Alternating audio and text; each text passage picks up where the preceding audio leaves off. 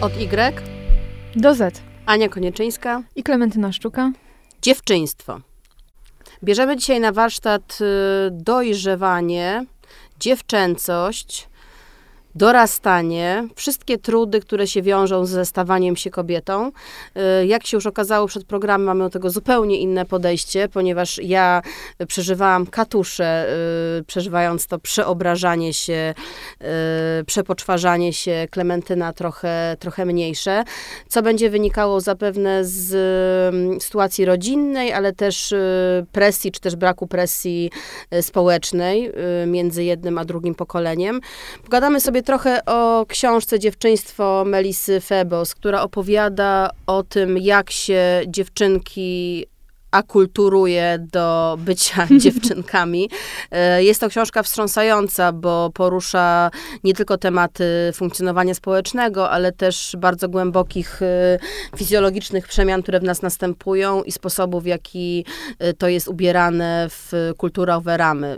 Generalnie jest to książka o tresurze, którą moje pokolenie doświadczyło jej na własnej skórze. I osoby z mojego pokolenia też na pewno doświadczały, mają podobne doświadczenia, co właśnie autorka Dziewczyńskości. Moje doświadczenia się trochę różnią i zarówno od doświadczeń Ani i zarówno od autorki. I na pewno wynika to nie tylko z pokoleniowych kwestii, ale także innych, o których porozmawiamy. No to powiedz w takim razie, kiedy zaczęłaś się sama ubierać? Kiedy dokładnie, to trochę trudno mi powiedzieć, ale właściwie odkąd pamiętam, rodzice dawali mi wolną rękę, jeśli chodzi właśnie o wybór ubrań, o wyrażanie siebie. Nosiłam najróżniejsze rzeczy. Pamiętam, że właśnie moją ulubioną koszulką jakoś w przedszkolu była taka różowa, typowo właśnie dziewczęca koszulka z różowymi rękawami, z jakimś brokatowym napisem i z tymi psami z Zakochanego Kundla. Ale jednocześnie też mama kupowała mi ciuchy na chłopięcym dziale i to się właściwie do dzisiaj nie zmieniło. W sensie wybieram raczej takie ubrania neutralne, uniseksowe, właśnie z różnych działów. A co to znaczyło być dziewczyną u ciebie w domu? Jaki szedł przekaz z góry od rodziców, że kim powinna być dziewczyna, czy jaka powinna być dziewczyna? Właśnie nie przypominam sobie żadnych przekazów. Zero? Znaczy mama ci nie mówiła, nie wiem, siedź prosto, rączki na kołderkę, jedz ładnie, nie siorb. Jakby nie było żadnych takich prób ograniczenia czy opresji twojego ciała, które miały sprawić, że będziesz bardziej stonowana, bardziej dystyngowana, właśnie bardziej taka, no poukładana jak to dziewczynka. Mhm. No były jakieś takie właśnie, jeśli chodzi o to, żeby jeść ładnie, siedzieć prosto, ale szczerze mówiąc trudno mi powiedzieć, kto mi to przekazywał i zastanawiam się, czy to bardziej nie wynikało po prostu z tego, żebym na przykład skupiła się podczas nauki, żebym no właśnie bardziej schludnie jadła, ale nie było to zależne jakby od mojej płci. Czy nie było wysłanego przekazu, że jeśli będziesz taka i taka, to będziesz uchodzić za dziewczynkę, że jakby to będzie tak, takie... Tak, czegoś takiego nie słyszałam i wydaje mi się, że wszelkie właśnie jakieś takie przekazy na temat tego, jakie są dziewczynki, jacy są chłopcy, gdzieś tam otrzymywałam z kultury, ale zawsze gdzieś tam się im wymykałam.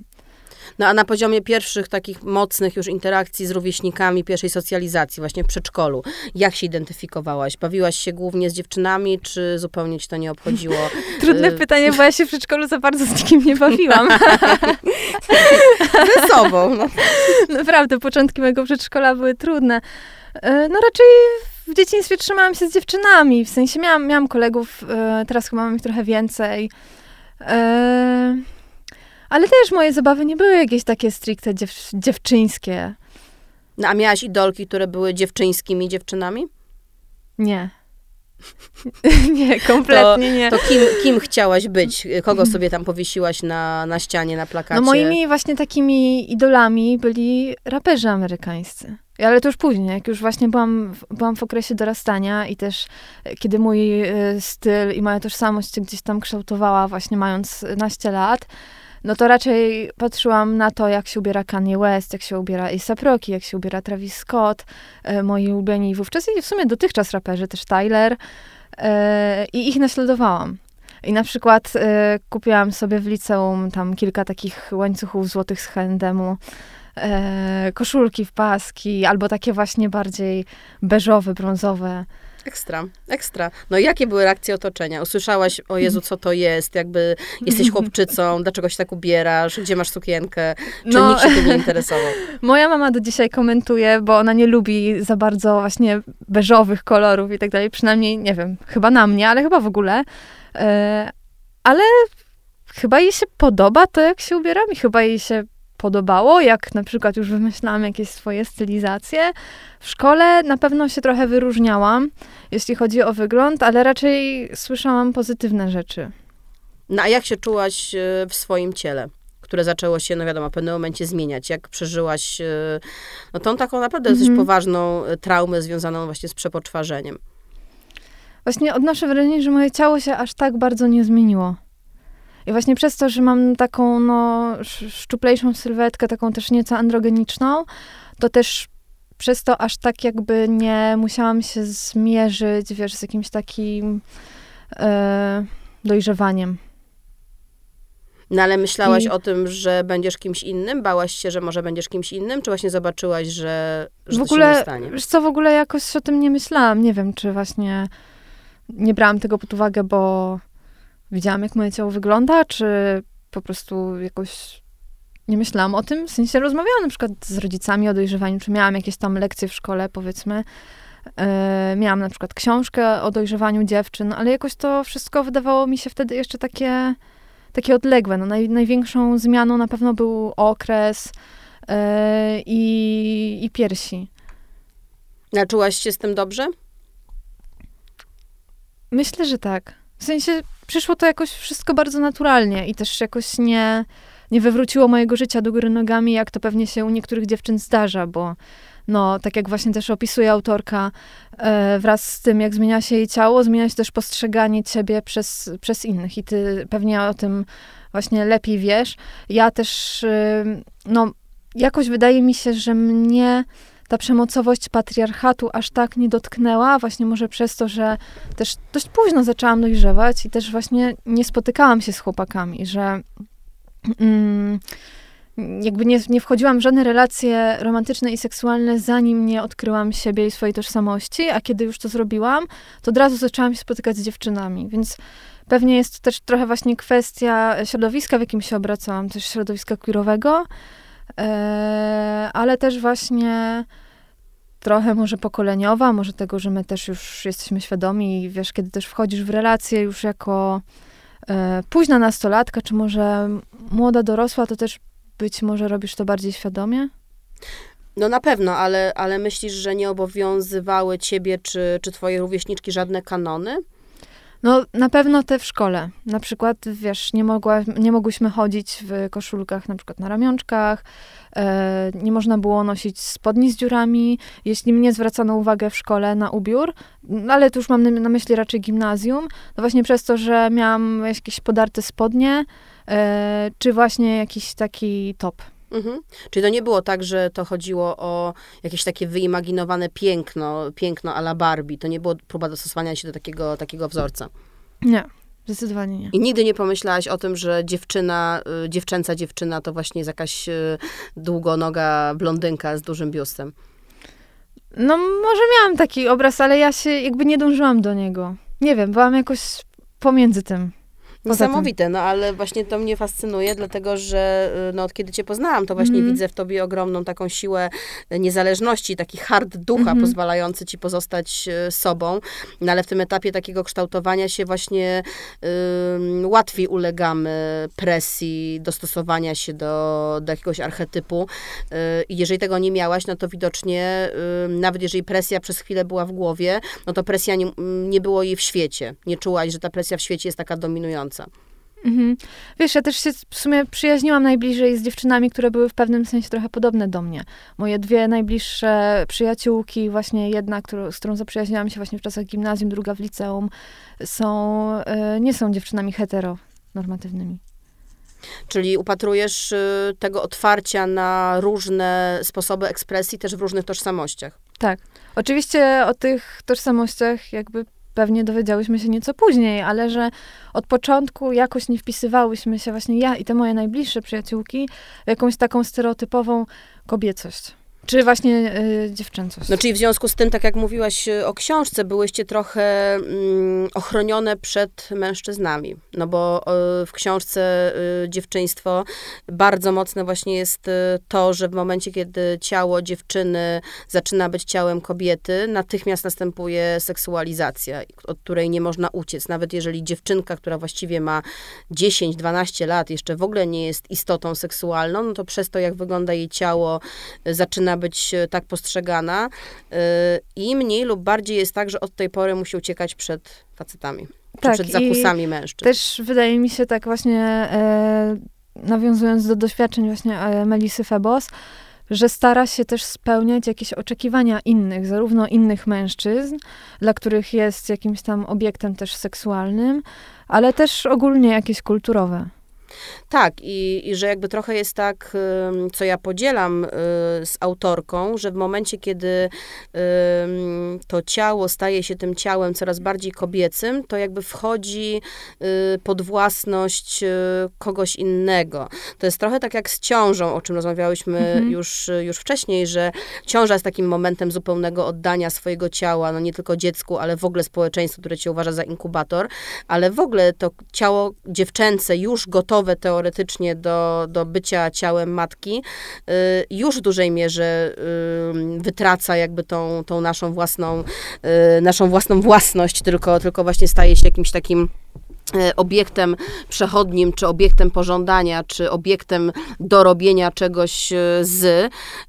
I dla mnie ten moment jakoś był dojmujący. Może nie tak oczywiście intensywnie jak u Melissy Febos, która właśnie opowiada o bardzo wczesnych doświadczeniach seksualnych na przykład i o tym, że też jakby igrała z tą swoją dziewczęcością, kobiecością, że starała się opanować tą sytuację, starała się opanować ciało, którego nie znała poprzez eksperymenty z tym ciałem bardzo intensywne i nawet ekstremalne. Dla mnie ciekawa jest opowieść Klementyny, dlatego że ta ekspresja poprzez modę czy poprzez strój była dla mnie zawsze równie istotna.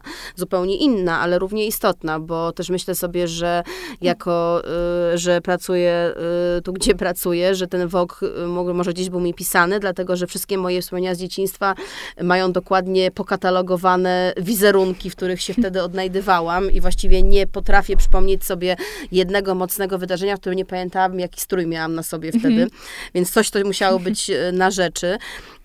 I właśnie myślę sobie, że ten strój dziecka, to co mówiła i Zuzia i Hultaj, to ja na pewno miałam takie właśnie te niewinne, dziewczyńskie, różowe falbany. Ale byłam kierowana przez rodziców w o wiele większym stopniu niż ty. I byłam kierowana nie w kierunku tej dziewczęcości różowej, bo moi rodzice jej absolutnie jakoś nie poważali, tylko w kierunku takiej dziewczęcości ugrzecznionej. To znaczy w ogóle moi rodzice mieli takie podejście, że ja mam w ogóle bardzo silny charakter i że trzeba sobie z tym jakoś poradzić.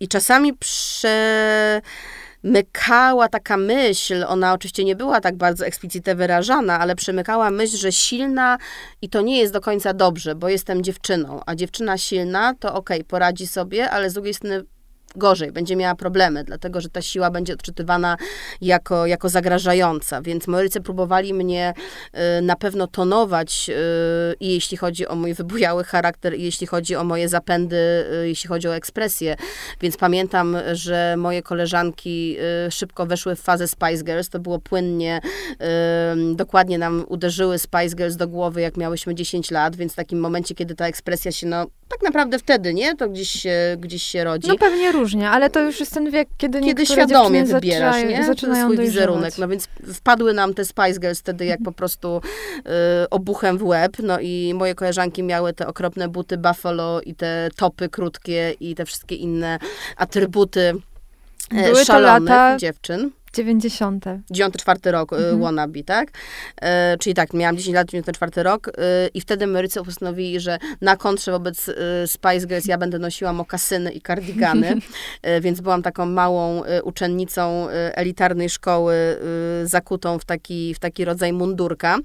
Było to bardzo ciekawe i dzisiaj mi się z tego strasznie chce śmiać i też dzisiaj myślę sobie, że oni mieli absolutną rację w tym sensie, że to było w wiele lepszym guście i ponadczasowe niż te stroje Spice Girls, o których ja marzyłam. zauważyłam, ale też widzę w tym jednak pierwiastek opresji, no bo oni po prostu nie chcieli, żeby to moje 10-letnie już mocno dojrzewające ciało było ubierane w strój jednoznacznie kobiety, bo chcieli, żebym utrzymała swoją dziecięcość, chcieli mi zatrzymać w tej krainie dzieciństwa, trochę na przekór temu, że moje ciało już powoli tą krainę żegnało. I myślę, że to w ogóle jest taki niesamowicie trudny moment dla mnie. Ty mówisz, że jakoś to u ciebie poszło płynnie, u mnie tak nie do końca właśnie, bo przez to wczesne dojrzewanie się okazywało, że moja głowa była w zupełnie innym jeszcze miejscu niż moje ciało. I tak jak u Melissy Febos postrzeganie mnie przez mężczyzn często starszych było zagrażające.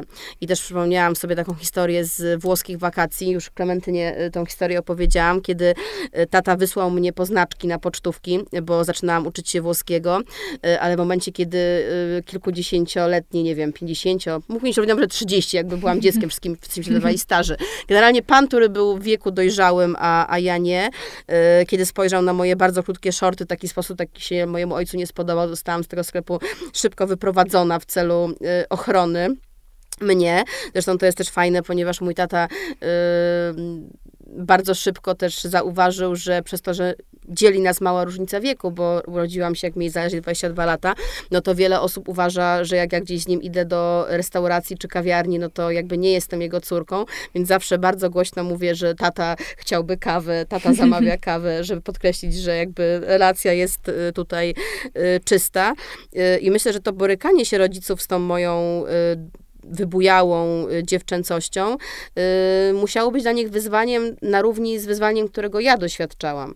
Potem już chyba było łatwiej, bo szkoła nie stawiała znowu takich granic, oprócz tego, że nie można było chodzić w różowym i czerwonym sweterku, bo pani dyrektor zarezerwowała te kolory chyba dla siebie, plus czas skate'ów, więc odsłonięte majtki u chłopaków.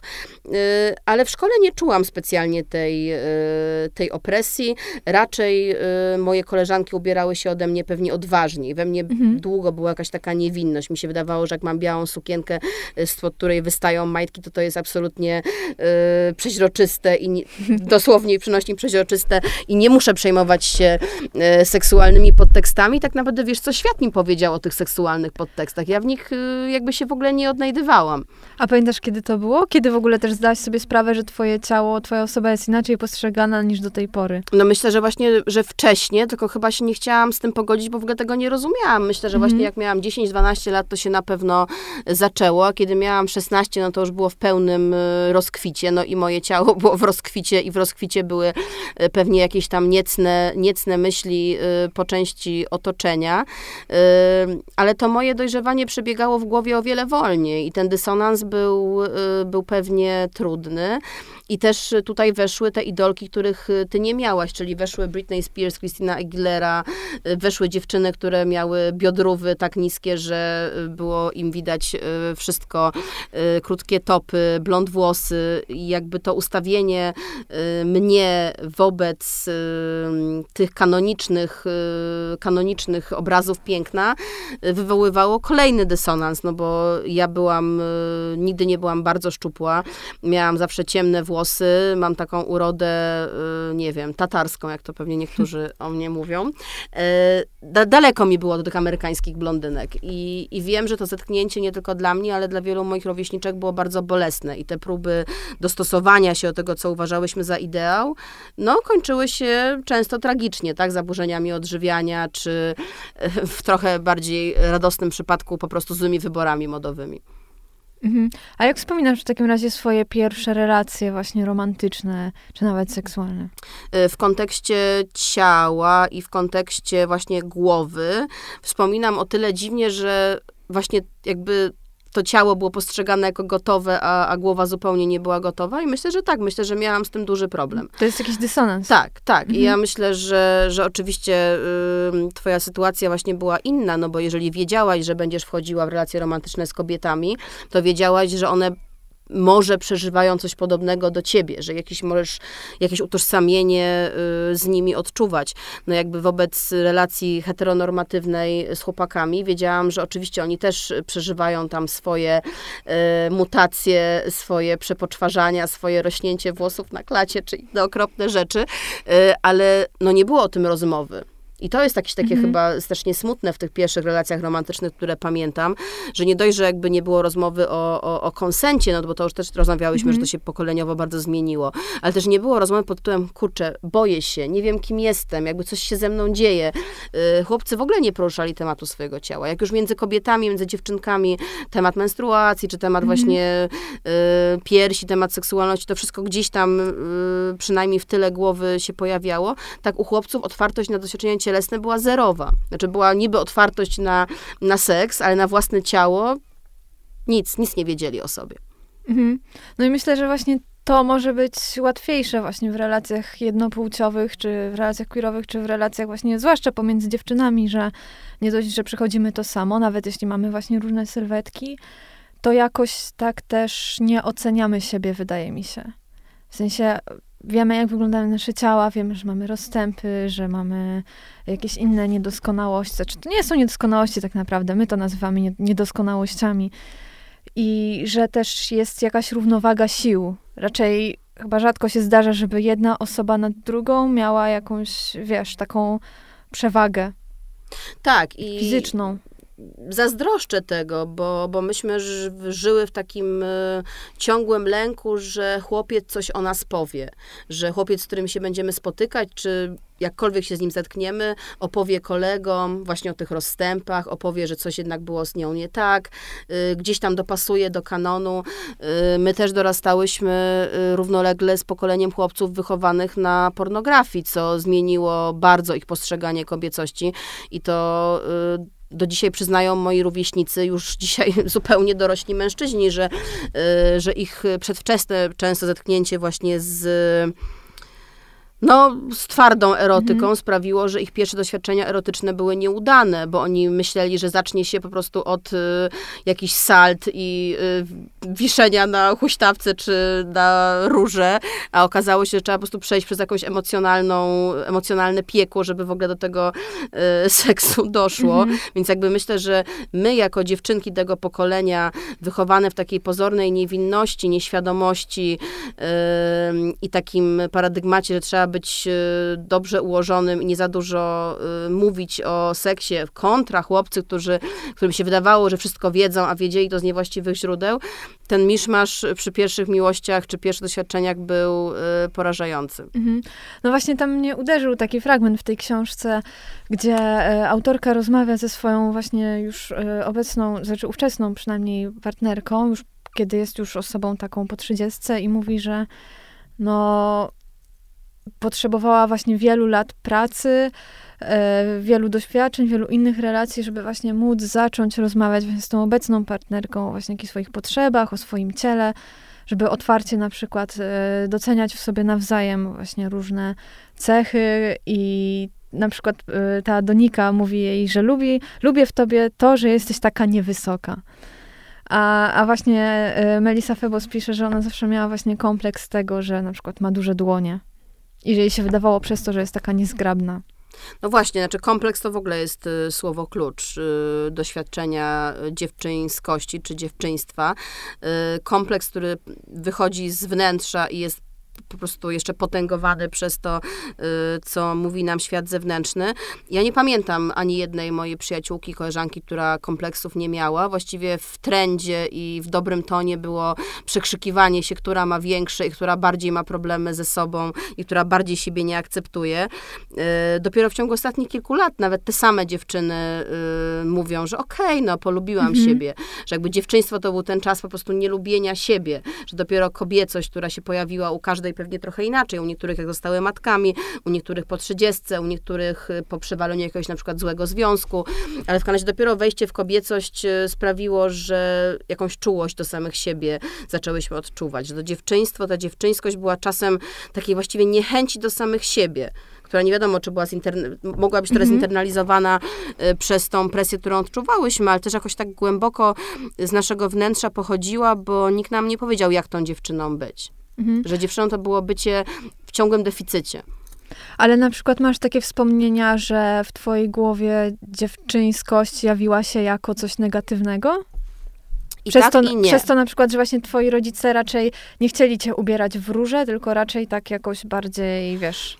To jest super pytanie, bo właśnie dokładnie i tak i nie, to jest bardzo ambiwalentne, że jednocześnie dziewczyństwo w takim pojęciu Britney Spears mi się wydawało różowe, naiwne, infantylne, kiczowate.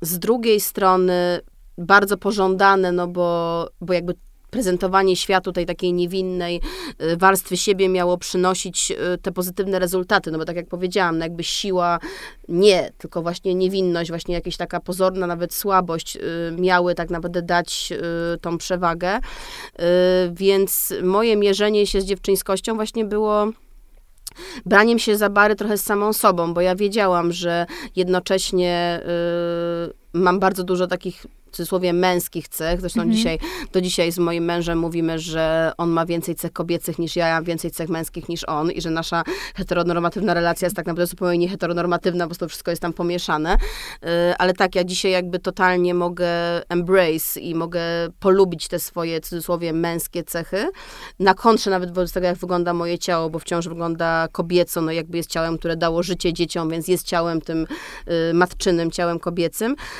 a wtedy myślę, że ta dwoistość mnie przerażała i że mnie ciągnęło siłą rzeczy do tego, żeby wyrażać to, że jestem silna, czyli jestem jakoś tam męska, a tym, żeby być tą dziewczyną dziewczyńską, czyli tą taką dziewczyną różową. I nawet pamiętam, że miałam taki moment, teraz to sobie przypomniałam dzięki tobie, że odmawiałam noszenia spódnic w ogóle. Miałam moment, kiedy nosiłam tylko i wyłącznie spodnie. To musiało trwać pewnie z 2 lata między 13 a 15 rokiem życia, jakoś tak. Potem się rzuciłam w wir spódnic i jakby już do dzisiaj i jedno i drugie, ale miałam moment, kiedy po prostu postanowiłam odmówić. No to jest ciekawe, bo dzisiaj na przykład dziewczyńskość jest zupełnie inaczej postrzegana. Właściwie można powiedzieć, że dziewczyny z mojego pokolenia ją trochę odzyskały i specjalnie ją właśnie podkreślają, dlatego że no wcześniej właśnie, czy pewnie w latach 90., czy w latach 2000, w których my byłyśmy dziećmi, ja i moje koleżanki, dziewczyńskość była raczej czymś takim, nie mówię, że to się jawiło tak w mojej głowie, ale mam wrażenie, że ogólnie takim negatywnym, na przykład słuchanie jakichś takich zespołów boys bandów dla nastolatek było czymś takim, no... tak. A dzisiaj na przykład mamy gwiazdy takie jak Olivia Rodrigo i one są super, jakby... I są dziewczęce, tak, tylko po swojemu. Znaczy, w sensie wydaje mi się, że to jest ogromna różnica, że dzisiaj już na tyle mało narzucamy sobie, że nawet jak dziewczyna, bo kiedyś jak dziewczyna była pomalowana i słodka i miała miniówkę, to zapewne znaczyło, że zobaczyła to u kogoś i uważała, że tak trzeba, bo ktoś będzie ją lepiej odbierać, jeżeli taka będzie. A dzisiaj jednego dnia możesz mieć tą miniówę, drugiego dnia bojówki, nikogo to nie obchodzi. Jakby twoja ekspresja jest też o wiele bardziej płynna i nawet nie tylko płynna płciowa, ale też płynna zależna od nastroju. I też jakby właśnie, no wynika z ciebie po prostu, też dzisiaj dziewczęca po prostu jesteś. Tak, i w ogóle dziewczyńskość jest zupełnie inną kategorią, niż kobiecość, która jest jakoś tam ukształtowana, mamy jakiś taki konkretny obraz kobiecości, a dziewczyńskość może właściwie przejawiać się na różne sposoby. Nawet w pewnym sensie chłopięcość może być tą dziewczyńskością, bo po prostu w dziewczyństwie jest miejsce na właśnie mnogość ekspresji różnych. Na eksperyment. Tak. Czyli dokładnie odwrotnie niż było kiedyś, że dziewczyńskość kiedyś była eksperymentem, który ktoś na nas jakby zaplanował i nam ten eksperyment wmusił. Myśmy byli tymi szczurami laboratoryjnymi tego eksperymentu, a dzisiaj to jest eksperyment, który sama sobie tworzysz. Tak, i wszelkie te takie dodatki typu kolorowe pierścionki, czy spinki, które są może nieco kiczowate, no dzisiaj po prostu są właśnie elementem mody. Fajnie, zazdroszczę. I też mam takie momenty, kiedy patrzę sobie na moją jeszcze wciąż malutką, roczną córkę i myślę sobie, jaką ona będzie dziewczynką. Kupiłam jej ostatnio kilka spinek. Ona jeszcze w ogóle nie potrzebuje spinek, ma krótkie włosy, więc te spinki tak naprawdę były dla mnie. I były różowe, i były w kwiatuszki i nosiłam sobie je po domu, bo... kupiłam je, było poza domem, ale myślę sobie o tym projekcie Dziewczynka, który jakby stoi przede mną i myślę sobie, że cieszę się tym, jak wielką wolność będzie miała, a z drugiej strony myślę sobie, przed czym ją chronić, czy muszę ją chronić, że jednak troszkę odziedziczyłam po moich rodzicach taki rodzaj strachu o to, żeby nie została skrzywdzona, że tak jak oni się bali, żeby ktoś nie zrobił mi krzywdy, bo jestem dziewczynką, za to, że jestem dziewczynką, tak jest we mnie troszkę takiego strachu o to, Chociaż wiem, że jest silna, że jest uparta i że potrafi swojego 5-letniego brata pobić, więc jakby trochę się nie powinna o nią martwić, to jednak mam coś takiego w sobie, że muszę nauczyć ją, jak być dziewczynką. Mhm. No myślę, że to jest dość naturalne, ale z drugiej strony myślę, że najważniejsze jest tak naprawdę wzmocnienie. Żeby nie wzmacniać kompleksów, tylko właśnie wzmacniać, nie wiem, mówić, że super wyglądasz w tym, możesz nosić co chcesz.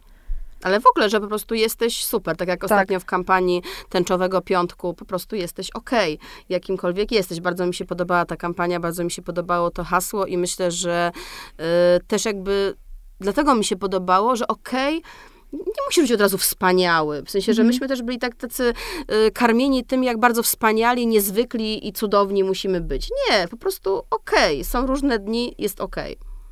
Tak, mnie też się bardzo ta kampania podobała. Jakieś miliony odsłon. Dostałam dzisiaj maila, że 18 milionów chyba w ogóle odsłon pierwszego dnia, na jakieś w ogóle rekordy na miarę Taylor Swift. O, właśnie, nie powiedziałam jeszcze o Taylor Swift, bo to jest taka ikona dziewczęcości młodszych milenialek i pewnie starszych zoomerek, gdzieś pomiędzy. Ja jestem absolutną psychofanką Taylor Swift, byłam nawet na koncercie i już mówię właśnie, że się tego nie wstydzę. I Taylor Swift jest o tyle dobrym przykładem, że ona świetnie gra tą dziewczęcością. Miała też oczywiście różne etapy, bo jest tak jak Madonna, że każda płyta trochę pokazuje jej nową odsłonę, też jeśli chodzi o wizerunek i wygląd, ale gdzieś jakby w jej biografii widać było, że dopóki była niewinną dziewczynką, nikomu nie zagrażającą, to wszystko było w porządku. Kiedy zaczęła pokazywać pazurki, nagle zyskała miano trudnej. I ona zresztą dosłownie o tym mówi w jednym z wywiadów, że dopóki była słodkim po prostu aniołkiem blond, który śpiewał country i był taki szczęśliwy, że może po prostu śpiewać z tą swoją gitarą, to wszyscy mówili, o Boże, jaka jesteś cudowna. A potem, kiedy nagle zaczęła mieć wymagania, czyli była tą dziewczynką, która stawała się dziewczyną, to już był problem, a jej stawanie się kobietą już w ogóle było dokumentowane i po prostu każdy centymetr jej ciała był oceniany, każda jej fryzura, każdy jej wybór romantyczny, bo to w ogóle tam wszyscy oczywiście mówili, że za dużo się w jej życiu mężczyzn pojawiło, więc jej przykład takiego dorastania w świetle reflektorów właśnie jako dziewczyny kilka lat młodszej ode mnie, a trochę starszej od ciebie, pokazuje, że gdzieś nastąpił przełom, że ona jeszcze jest tym takim momentem granicznym tej właśnie oceny, tego pręgierza dziewczęcości, a powiedziałaś na przykład o Olivii Rodrigo, już zupełnie nie. Billie Eilish zupełnie nie. To są dziewczyny, które są mniej lub bardziej wolne od tej opresji. Tak, i co ciekawe, właśnie Taylor Swift, tak samo jak te kolorowe spinki, jest czymś, co łączy właśnie ciebie i na przykład moje koleżanki, które są fankami również Taylor Swift i które właśnie też noszą takie rzeczy. Więc to jest dowód na to, że dziewczyństwo jakby jest też takim międzypokoleniowym łącznikiem. Tak, to w takim razie jakiś miły głos do sponsorów, może zaprosimy twoje koleżanki i pojedziemy sobie wszystkie razem na koncert Taylor Swift. Taki cichy głos do wytwórni. Dobrze, bardzo mi było miło jak zwykle. Między nami dziewczynami. Mnie również. Do usłyszenia.